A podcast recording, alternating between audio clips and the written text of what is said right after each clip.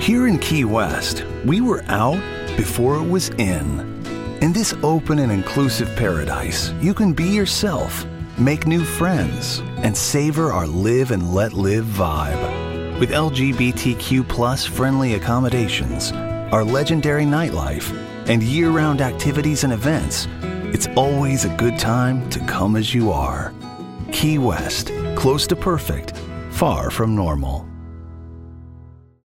Benvenuti o bentornati su questo mio canale digitale dove parlo in maniera scientifica di salute mentale e se vi interessano questi argomenti iscrivetevi subito, d'accordo? Allora, oggi vi parlo nuovamente di stile di vita e di come alcuni nostri comportamenti salutari possano davvero essere molto efficaci come dei farmaci per prevenire e curare alcuni problemi di salute mentale, in associazione o meno ai metodi classici della psichiatria chiaramente. In particolare l'attività fisica che io prescrivo a quasi tutti i miei pazienti è uno dei più efficaci strumenti terapeutici che ci siano, non solo per il cervello ma anche per la nostra immunità, rivolgendoci all'essere umano sempre in termini olistici, come sapete che io amo fare nella mia pratica clinica. Molte volte i pazienti di cui mi prendo cura pensano che il mio sia un piccolo consiglio o un suggerimento di buonsenso. Assolutamente no.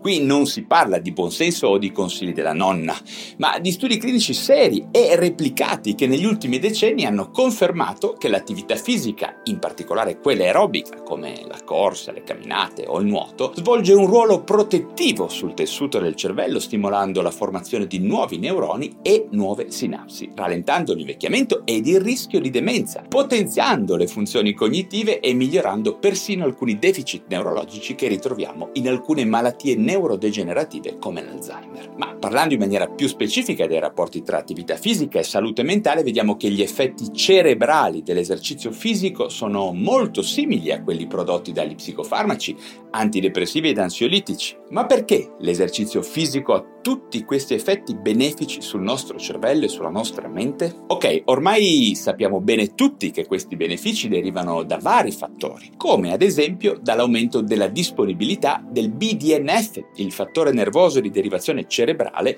il quale ha effetti neuroprotettivi e neurotrofici, aumentando anche la plasticità cerebrale, soprattutto nell'area dell'ippocampo, una struttura coinvolta, tra le altre cose, anche nel meccanismo della memoria. Ma non solo, la nostra determinazione a muoverci, a nuotare, a spostare pesi o a correre comporta l'attivazione di diversi centri nervosi del nostro cervello, come ad esempio la corteccia prefrontale, le cortecce motorie, i gangli della base, il cervelletto o il mesencefalo. In conseguenza di tutta questa attivazione si ha il rilascio diretto di alcuni neurotrasmettitori come l'acetilcolina e la serotonina, che esercitano il loro effetto non solo a livello del cervello, ma in tutto il corpo. Se poi questo non bastasse, vediamo anche che dai nostri muscoli in attività vengono liberate direttamente due importanti sostanze neuroattive, l'IGF-1, ovvero il fattore insulino simile di primo tipo, e molto importante l'anandamide, che è un endocannabinoide che si lega ai recettori cannabinoidi di primo tipo,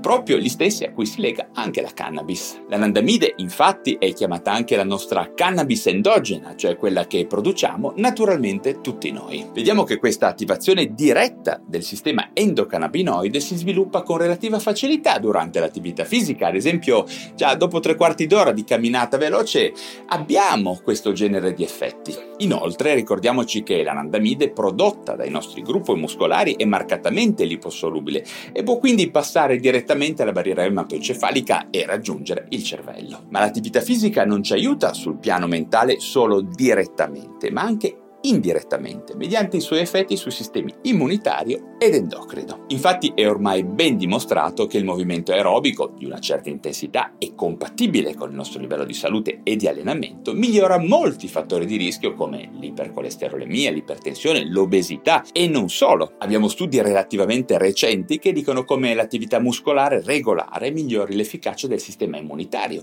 favorendo minor livello di infiammazione generale dell'organismo e una migliore difesa dalle infezioni, infezioni anche perché i nostri muscoli scheletrici rilasciano al pari di altri tessuti immunitari più differenziati sostanze molto simili alle citochine, denominate miochine. Diciamo che i nomi sono un po' diversi, ma le molecole sono sempre quelle di cui ho parlato anche in altri video, interleuchina 6, interleuchina 1, TNF-alfa, tutte citochine della fase precoce dell'infiammazione che sono correlate alla teoria ovviamente infiammatoria della depressione e di altre malattie mentali. Teorie molto recenti che si distaccano un po' dalla sola e pura teoria recettoriale, quindi serotonina, noradrenalina, eccetera. In particolare l'interleuchina 6 vediamo che è la prima citochina rilasciata a livello muscolare, che innesca poi un'importante cascata di altre citochine antinfiammatorie ed è proprio questa prima miochina ad aumentare anche di 100 volte durante l'attività fisica. Ma non sono solo le citochine a generare effetti di immunomodulazione, infatti anche l'adrenalina ha effetti antinfiammatori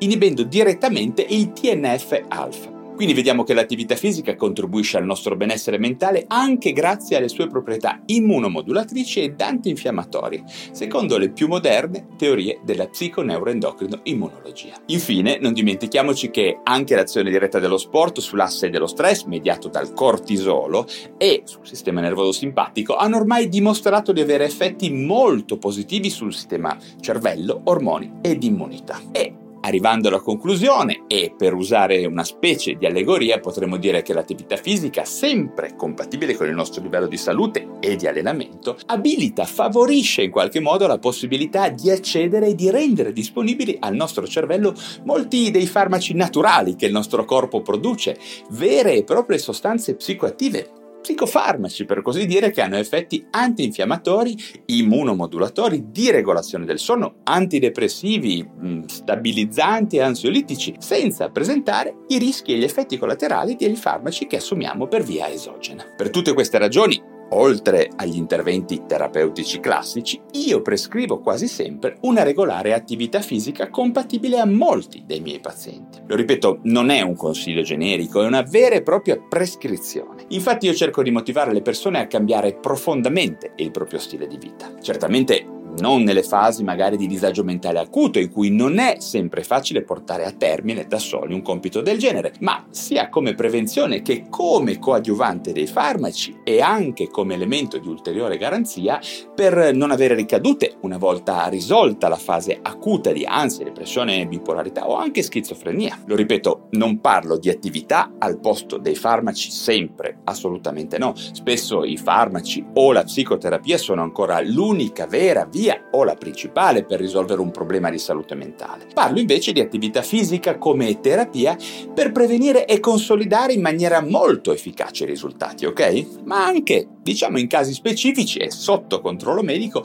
vediamo che alcuni moderati problemi di salute mentale, tutt'altro che poco frequenti, specialmente di questi tempi, possono giovarsi anche solamente di cambiamenti di stile di vita, quelli di cui parlo sempre in questi video, quindi alimentazione, attività fisica, eliminazione di sostanze tossiche, tossiche e regolazione dello stress nella vita quotidiana, ok? Ma avremo modo sicuramente di ritornare presto su questi argomenti a cui io tengo molto e per i quali in questi ultimi anni sono stato un po' una voce fuori dal coro della psichiatria, chiamiamola classica. Bene, anche per oggi ho finito, se vi sono stato utile datemi un like e se vi interessano questi argomenti iscrivetevi subito al mio canale per restare sempre in contatto con me. Grazie davvero per la vostra attenzione e ci vediamo al prossimo video.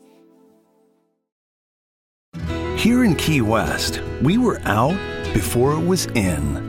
In this open and inclusive paradise, you can be yourself, make new friends, and savor our live and let live vibe. With LGBTQ friendly accommodations, our legendary nightlife, and year round activities and events, it's always a good time to come as you are.